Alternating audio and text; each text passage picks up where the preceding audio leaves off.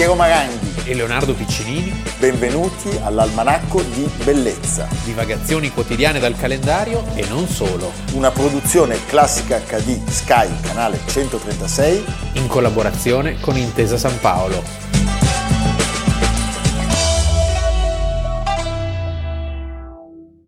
Almanacco di Bellezza, 5 marzo, Piero Maranghi. Leonardo Piccinini. Hai notato che ho tenuto le due bottiglie? Sì. Le ultime due ma sai perché? Come un monito. No, le beviamo le- come un monitor.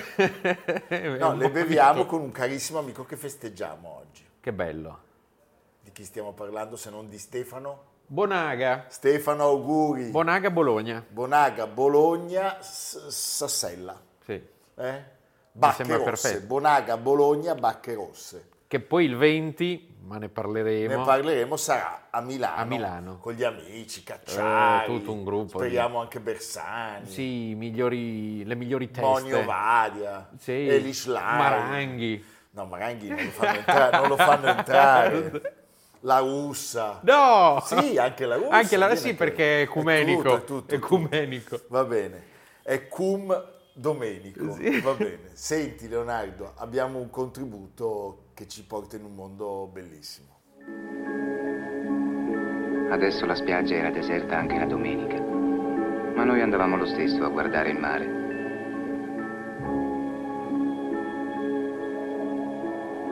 Se adesso venisse un signore e ti desse 10.000 lire, lo faresti un bagno? Io sì. Ce ne andiamo? Dove andiamo? A vedere il giudizio che pesca. Andiamo.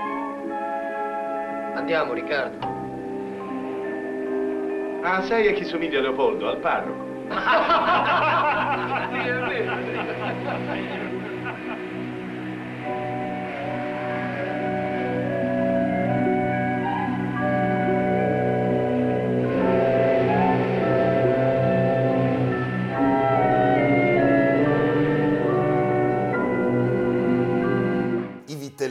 i vitelloni, non per parlare di Alberto Sordi, di cui abbiamo già parlato, Non per parlare del capocomico. capocomico che vuole, che vuole azzannare Compupire. Leopoldo Trieste, Sì. non per parlare di Fellini, Interlenghi, bla bla bla. No, parliamo di un personaggio che eh, sta alla base di molti, molti grandi successi cinematografici, anche di Federico Fellini. Che è scomparso 51 anni fa. Sì, siamo veramente insopportabili. Ma in realtà non è snobismo, è distrazione. Cioè, No, non- che ne abbiamo talmente tanti. Sai quali ne abbiamo talmente tanti? tanti. eh. Giornalista e sceneggiatore, diceva di sé, autore anche di un romanzo, concediamo a questa ipotetica enciclopedia una citazione inesatta, scrittore minore satirico nell'Italia del benessere, Ennio Flaiano, Grandissimo. grandissimo, ed è lui che E appunto... queste frasi sono tratte da una sua intervista eh, pochi mesi prima di morire, appunto per un'enciclopedia Immaginaria. ipotetica, immaginaria del 2050. del 2050. eh?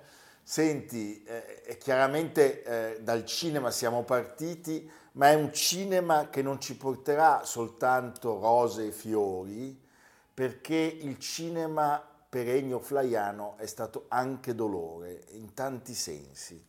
Eh, però effettivamente pensare al, al rapporto con- certamente con Fellini, crudelissimo talvolta, e poi con tanti altri maestri, eh, i soggetti, le sceneggiature, addirittura ci sono anche delle sperimentazioni registiche.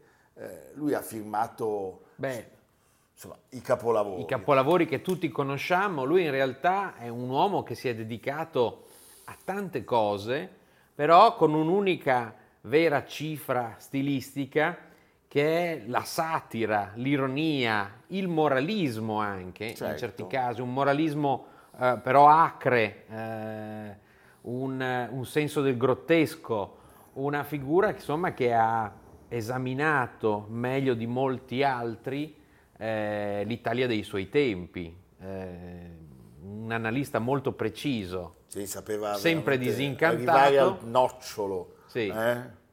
E tra l'altro eh, lui vinse subito con Tempo di uccidere il premio Premio Strega, Strega, nel alla mille- sua sì. prima edizione. Nel eh, 1947. sulla sua esperienza in Etiopia, lo scrisse proprio di getto in tre mesi, gliel'aveva chiesto Leo Longanesi, siccome abbiamo appena parlato di Valentino Bompiani. Certo, e mi piace anche ricordare che molto premiato è da poco uscito un eh, bellissimo documentario dell'amico Fabrizio Corallo insieme a Valeria Parisi, è disponibile su Rai Play, eh, si intitola Ennio Flaiano straniero in patria. Già il titolo fa capire di cosa parliamo, cioè di un uomo che sapeva vedere l'Italia con la lente di ingrandimento, eh, facendosi di lato no? rispetto ad alcune miserie che, che insieme alla nostra grandezza sono la caratteristica Sì.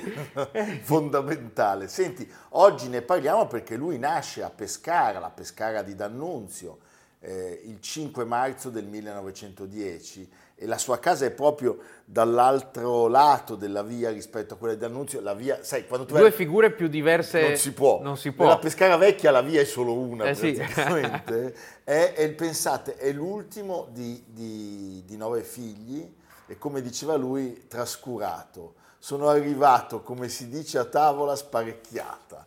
Sono arrivato alla frutta, Sì. meraviglioso. E poi il mondo di Roma, eh, perché lui inizia, pensate, a studiare architettura, ma non è il suo mondo e la scrittura invece, la critica, la critica cinematografica è eh, dove lui si trova maggiormente a suo agio. Le riviste sono meravigliose perché parliamo di Omnibus. Oggi. Oggi. E poi parliamo appunto il mondo di Pannunzio di cui arriverà a essere caporedattore, o meglio come si diceva lui, cupo redattore.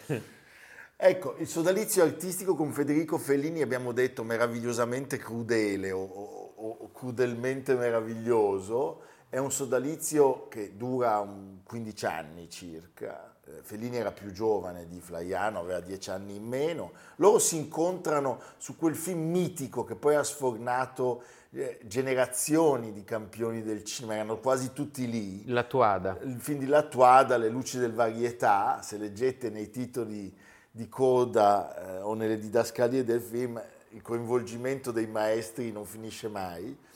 E, e- prima però lui aveva già una certa esperienza, perché già nel 1943 eh, aveva iniziato a muovere i primi passi ed era arrivato poi nel 1946 con quel film Roma città libera, Che fa un po' il verso che rispondeva, quello di Pagliero, che rispondeva appunto a Roma città aperta. a Roma città aperta. E lui aveva ottenuto subito un nastro d'argento. Sì, sì, cioè si impone da subito come un fuoriclasse.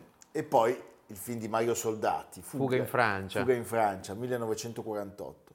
Senti, allora, i film con Fellini sono una serie Sono i più famosi. impressionante. Si parte con l'insuccesso dello sceicco bianco, Eh, che però che è insuccesso. che poi diventa Sì. un film Che come abbiamo ricordato anche recentemente, il nome di Sordi era vietato, Vietato. dopo quel film. Sì, nei, nei vitelloni, lo- perché Fellini e Sordi vivevano sempre insieme in precarietà, però nel- ne- nella locandina dei vitelloni con cui abbiamo iniziato la puntata, il nome di Sordi non deve essere presente. Perché è considerato una catastrofe per il botteghino. Per il botteghino, poi sarebbe diventato il Eh, campione pazzesco. assoluto. E poi arrivano la strada, il bidone, le notti di Cabiria, la E dolce vita. Otto e mezzo. Otto e Otto mezzo. mezzo di cui si celebrano quest'anno i 60 anni, 1963, lo stesso anno del Gattopardo, pensa che cos'era. Cosa, cosa produceva l'Italia. Eh, sì.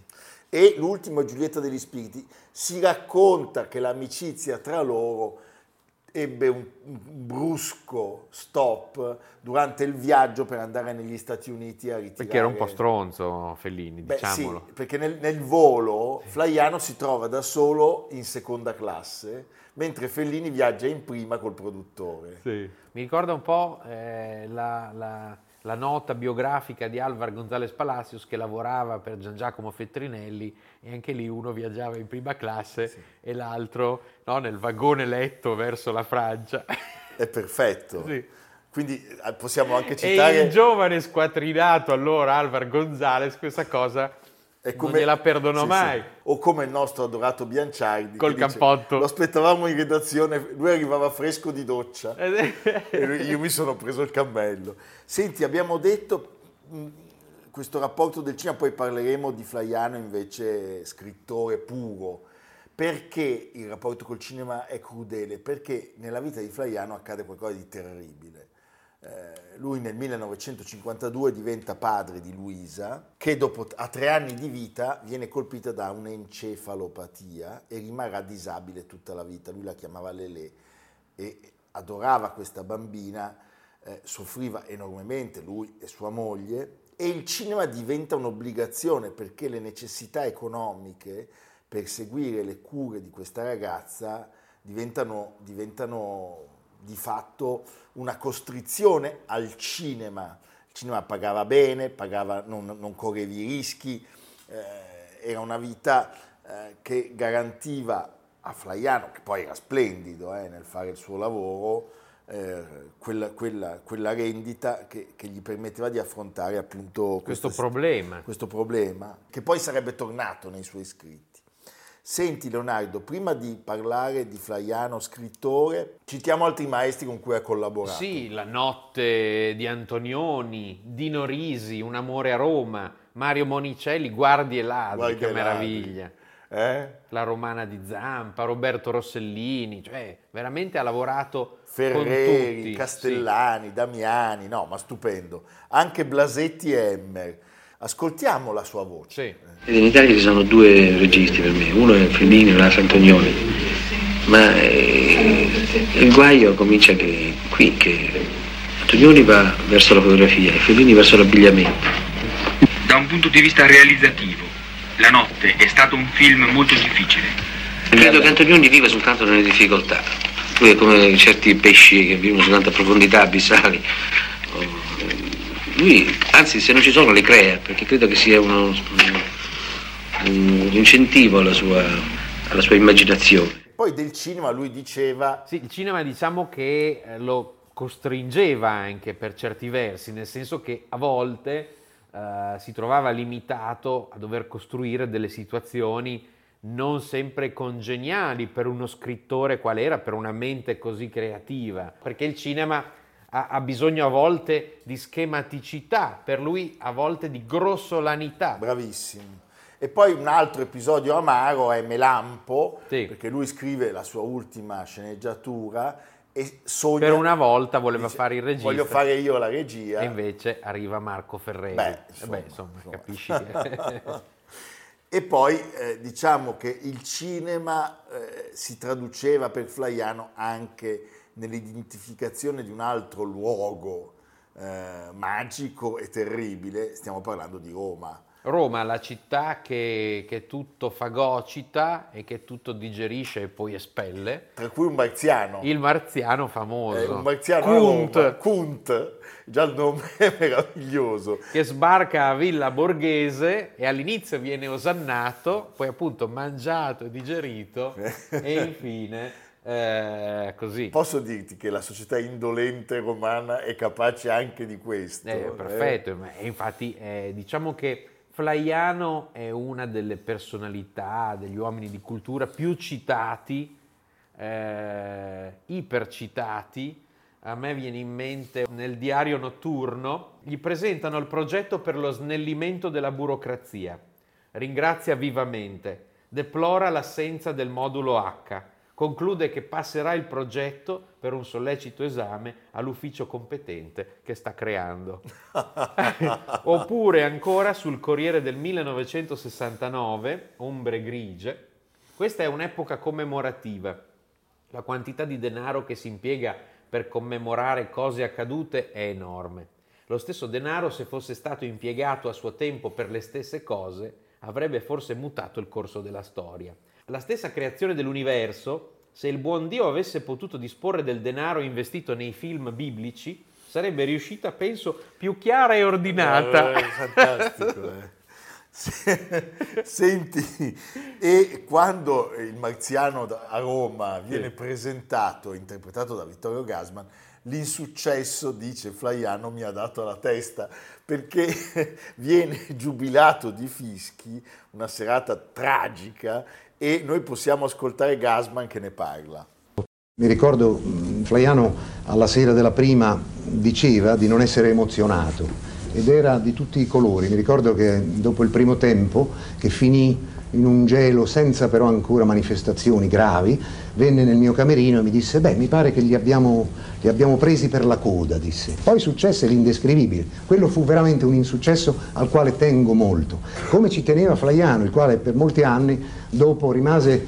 Eh, cercò di, di, salvarsi con la sua straordinaria ironia, fra l'altro diceva, usava dire, eh, non sono più lo stesso, l'insuccesso mi ha dato alla testa, che è un bellissimo modo di fagocitare questo insuccesso che fu veramente storico e che comunque era un insuccesso nobile, perché secondo me il Marziano a Roma fu semplicemente dato con dieci anni di anticipo, il che è anche un merito tutto sommato. Fu dato certamente in un teatro troppo grande, il lirico, e, e io feci degli errori perché cercai di salvare certe, di proteggere certe evidenti fragilità proprio della struttura tecnica dell'opera, creando uno spettacolo che io amavo molto, che volevo portare al successo e, e feci uno spettacolo troppo grande. Un altro testo che arriva poco prima che lui si spenga è Le ombre bianche, 1972, in cui lui rappresenta tutte le contraddizioni, gli assurdi del nostro tempo, ha una sorta di cattiveria anche verso il prossimo, eh, come se fosse insofferente, insofferente alla gente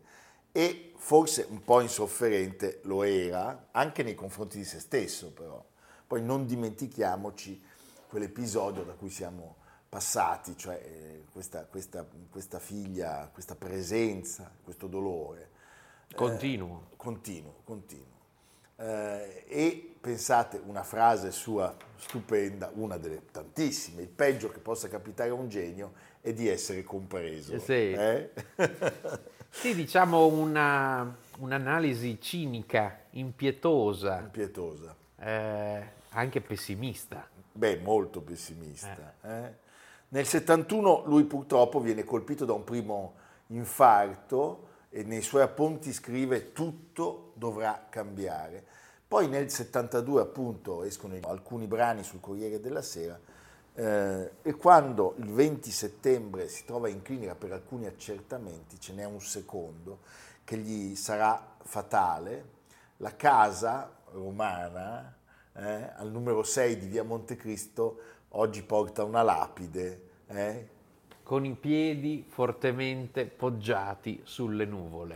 Bellissimo. Eh, Bellissimo. Lui quando si spegne stava girando con un amico, Andrea Anderman, che poi è diventato famoso per i super film d'opera, certo. quelli girati con Verdone e vari altri grandi registi. Un documentario. Un documentario dal titolo Oceano Canada. Oceano Canada. Viaggio in Canada.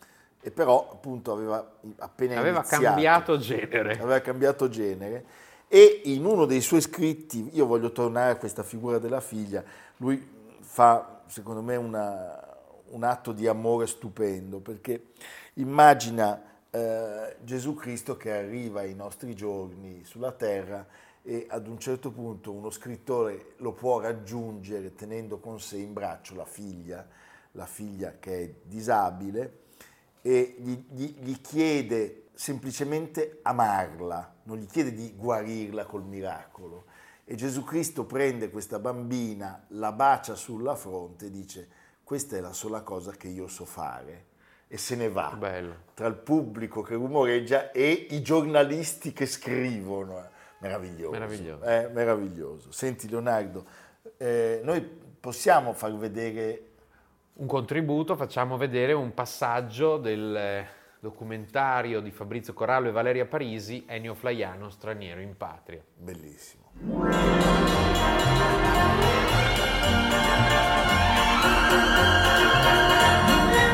Ennio Flaiano è diverso da tutti gli altri intellettuali dell'epoca. Ha raccontato i costumi e la società italiana con uno sguardo unico. Ecco perché abbiamo cercato di capire l'origine di quell'acutezza, di quell'ironia distaccata. Aveva una capacità di entusiasmo decisamente infantile come propria ad ogni vero artista.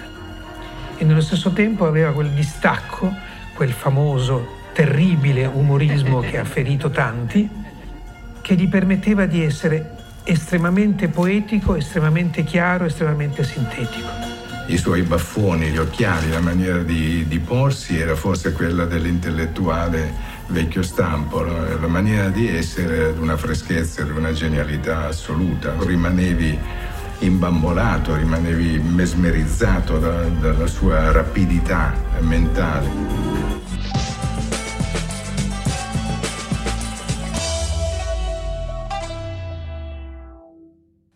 Avete visto quello splendido museo, eh, casa museo Villa Necchi Campiglio a Milano, FAI. del FAI, dove sono presenti... Portalupi. Vabbè, Portalupi si può anche non dire. No, dove sono presenti invece dei magnifici quadri che sono stati donati da Claudia Gianferrari. Certo. I Gianferrari sono una famiglia, di- Dinastia di, una dinastia di galleristi, galleristi, di, di esperti, collezionisti. collezionisti. E l'ultimo che avete visto è il ritratto di Alfredo Casella, opera di Giorgio De Chirico. Il 5 marzo del 1947 a Roma si spegne il compositore, ma l'organizzatore musicale, l'intellettuale, il collezionista, Poco ricordato. bravo, Alfredo Casella, che era torinese, era nato nel Sì. 1883, aveva solo 64 anni, da Carlo Casella, che era un violoncellista, didatta presso il Conservatorio della Capitale di Torino, e da Maria Bordino, pianista. Quindi lui nasce Sì. in un mondo... In un mondo che la musica la, la- la- la- frequentava assiduamente. Pane e musica. Pane e musica. Anche perché il nonno di Alfredo era, pensate, un amico di Paganini, non erano tanti gli amici di Paganini, ed era solista al Teatro di Lisbona e poi a Torino avrebbe fatto lo stesso, lo stesso mestiere alla Cappella Reale. E il virtuoso Piatti, Alfredo Piatti, è quello che lo tiene a battesimo e da cui lui appunto prende il nome. prende il nome. Sì. In quel mondo ci sono anche il grandissimo Giuseppe Martucci, Insomma, è un ambiente musicale di un certo livello. eh. e decidono proprio questi personaggi, cioè lui, eh, Ferraris, Bazzini, decidono che questo bambino, Eh, gli- Perché- lo decidono loro per lui. sì perché lui aveva una, lui aveva una, una Viene grande, selezionato. no, lui aveva una grande passione per la natura, Sì. Aveva, come dire, poteva Questo fare la carriera, diventerà musicista. questo bambino deve suonare soltanto pianoforte. No! Eh? Disarmato da est. Senti. I tre te li immagino.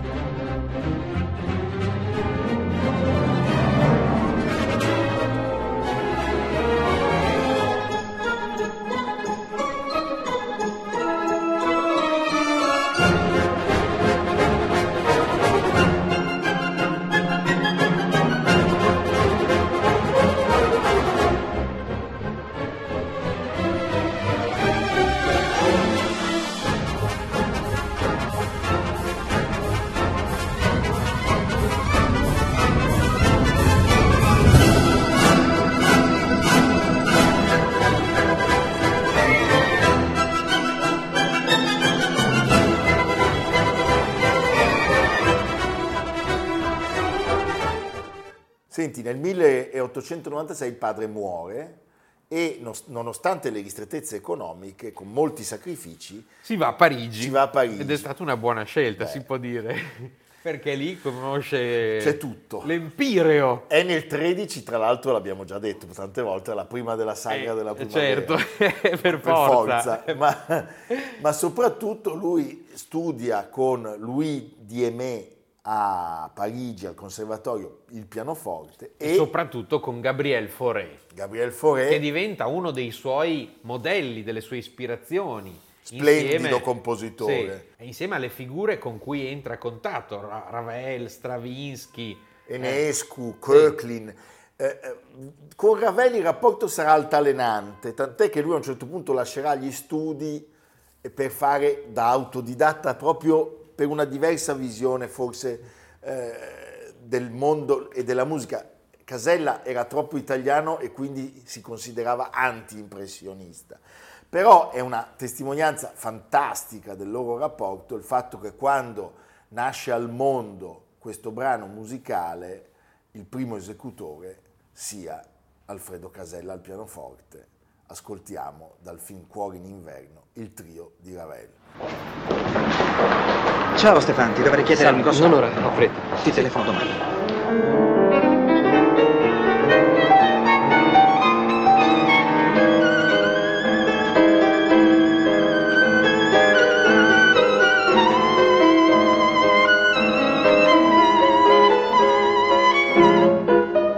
Sì.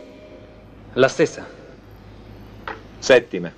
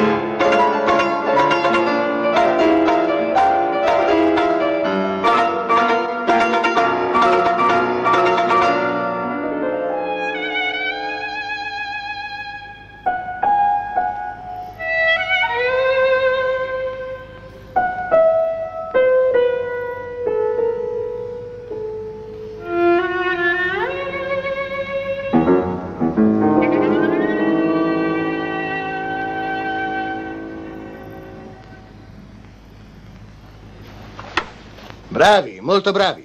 Bene, facciamo una pausa. Sì, non ne posso più. Che incisione era? La settima. E sai, lui che esegue appunto questo brano, qua abbiamo visto un cuore in inverno meraviglioso, eh, Daniele Auteuil, Un film di una poesia. di una poesia. Però il, il padre l'aveva molto, l'aveva molto spinto verso Bach. Sì. E quindi in Casella c'era un senso dello stile e della geometria, della proporzione. Era incasellato. Anche se però lui, per esempio, era, era adorante la Premidi d'Enfant di Debussy. Di Debussy. Eh, questo eh, personaggio, Alfredo Casella, sì, è stato un grande compositore, ma è stato un grandissimo personaggio della musica tutta. Cioè, abbiamo detto che è il primo esecutore del trio di Ravel, ma niente è questo. Se, non- se noi pensiamo... Diciamo che è una figura veramente internazionale. Internazionale. di un italiano che ha, che ha rapporti con, Con tutti. con tutti, assorbe da tutti, anche Schoenberg. Schoenberg quando deve presentare in Italia il suo Pierrot Lunaire è Alfredo Casella che si occupa di questa tournée che tocca Venezia, Milano, Napoli e sarà lui poi attraverso la, la- la famosa associazione della musica contemporanea che fonderà a portare in Italia tutti, a portare Bela Bartok, Sì. eh, a portare tutti i più grandi compositori del suo tempo. Eh, in questo credo fosse anche un uomo molto generoso e ancora, non dimentichiamolo, Alfredo Casella è, insieme al Conte Chigi, il protagonista assoluto della nascita dell'Accademia Chigiana di Siena. Mica poco. Eh?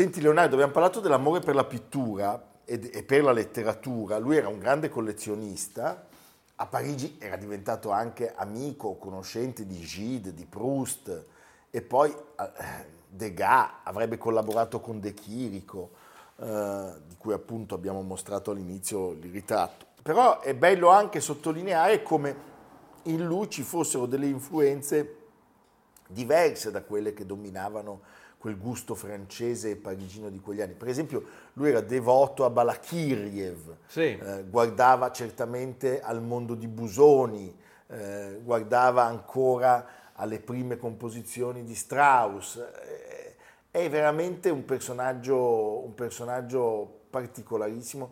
Mi viene da dire, ascoltiamo Casella, es- eseguite Casella, programmate Casella. La sua seconda sinfonia viene eseguita per la prima volta a Parigi nel 1910. Di quest'opera lui scrive: È un lavoro dietro al quale si scorgono imperiose le ombre di Mahler e di Strauss e meno visibili quelle di Rimsky e di Balakiriev. Ah, vedi, ecco. È curioso rilevare come vivendo in Francia da 11 anni io subissi così poco l'influenza dell'ambiente circostante. Questo deriva senza dubbio dalla mia natura italiana, che era già allora fortemente anti-impressionistica. Bello vedi. come si, Eh, sì. eh, come si parla addosso. Scoppia la guerra, si torna in Italia e come abbiamo detto Sì. lui fonda la Società Nazionale di Musica. Nel Mani- 1915 si Nel- torna in Italia, a Roma eh, va a insegnare pianoforte a quello che allora si chiamava ancora Liceo Musicale di Santa Cecilia, perché sarebbe diventato conservatorio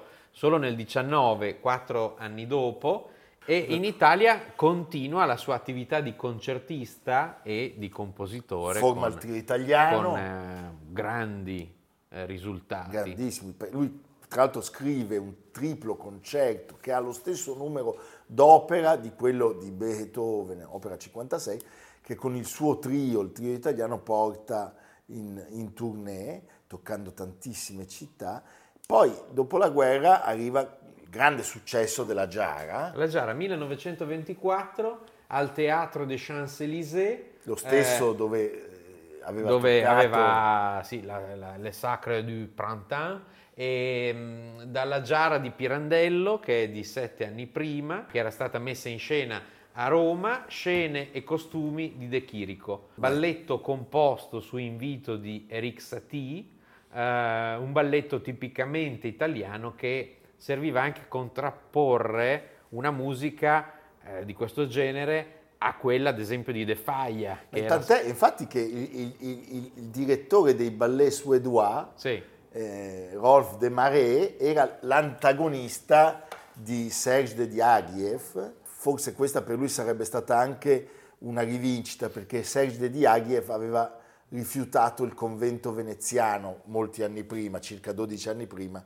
che lui aveva presentato.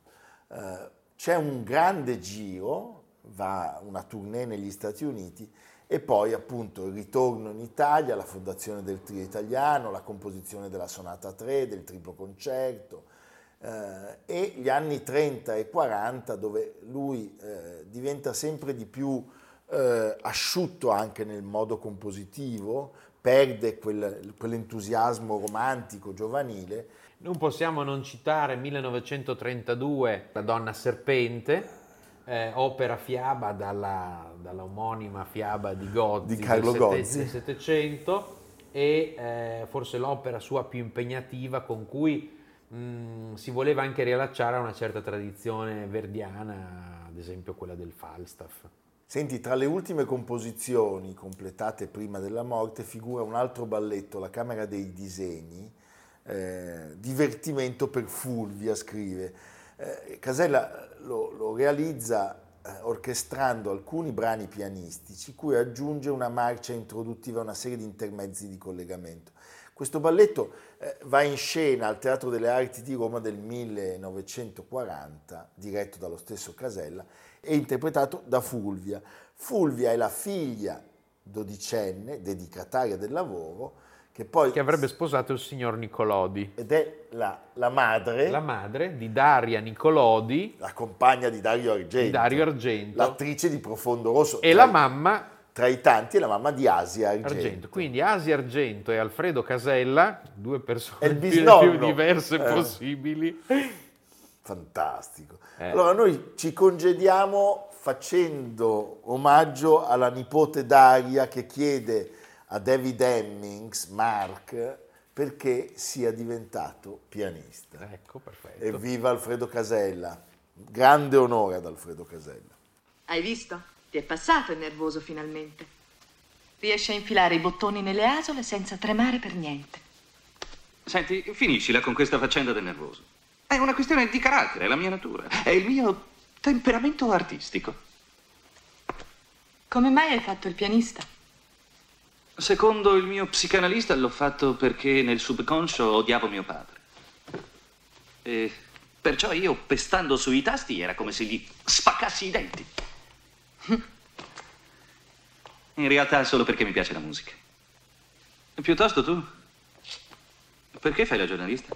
Perché mi piace lavorare. E perché una donna deve essere indipendente, in modo da stare alla pari. con- Oddio, non cominciamo con questa faccenda della parità dei sessi. Sono balle. Non è vero. L'uomo è diverso dalla donna. Le donne sono delicate. Sono fragili. Cosa?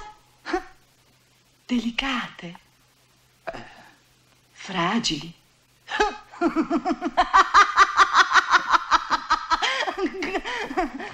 Io ho tenuto le due bottiglie di Sassella Con Beethoven e... perché questa sera quando voi guardate la replica noi le, le trangugeremo per ringraziare l'ingegnere Riccardo Fiorina, il suo Sassella è buonissimo. Buonissimo. Lo devi aprire, devi ossigenare, ma non quelle cose da, da maniaci. Sì, nel, nel decanter. No, lo, lo metti nel bicchiere, lasci lì, eh, Ma certo, si apre. ma non dirlo a me, figurati. Una gioia. Sì.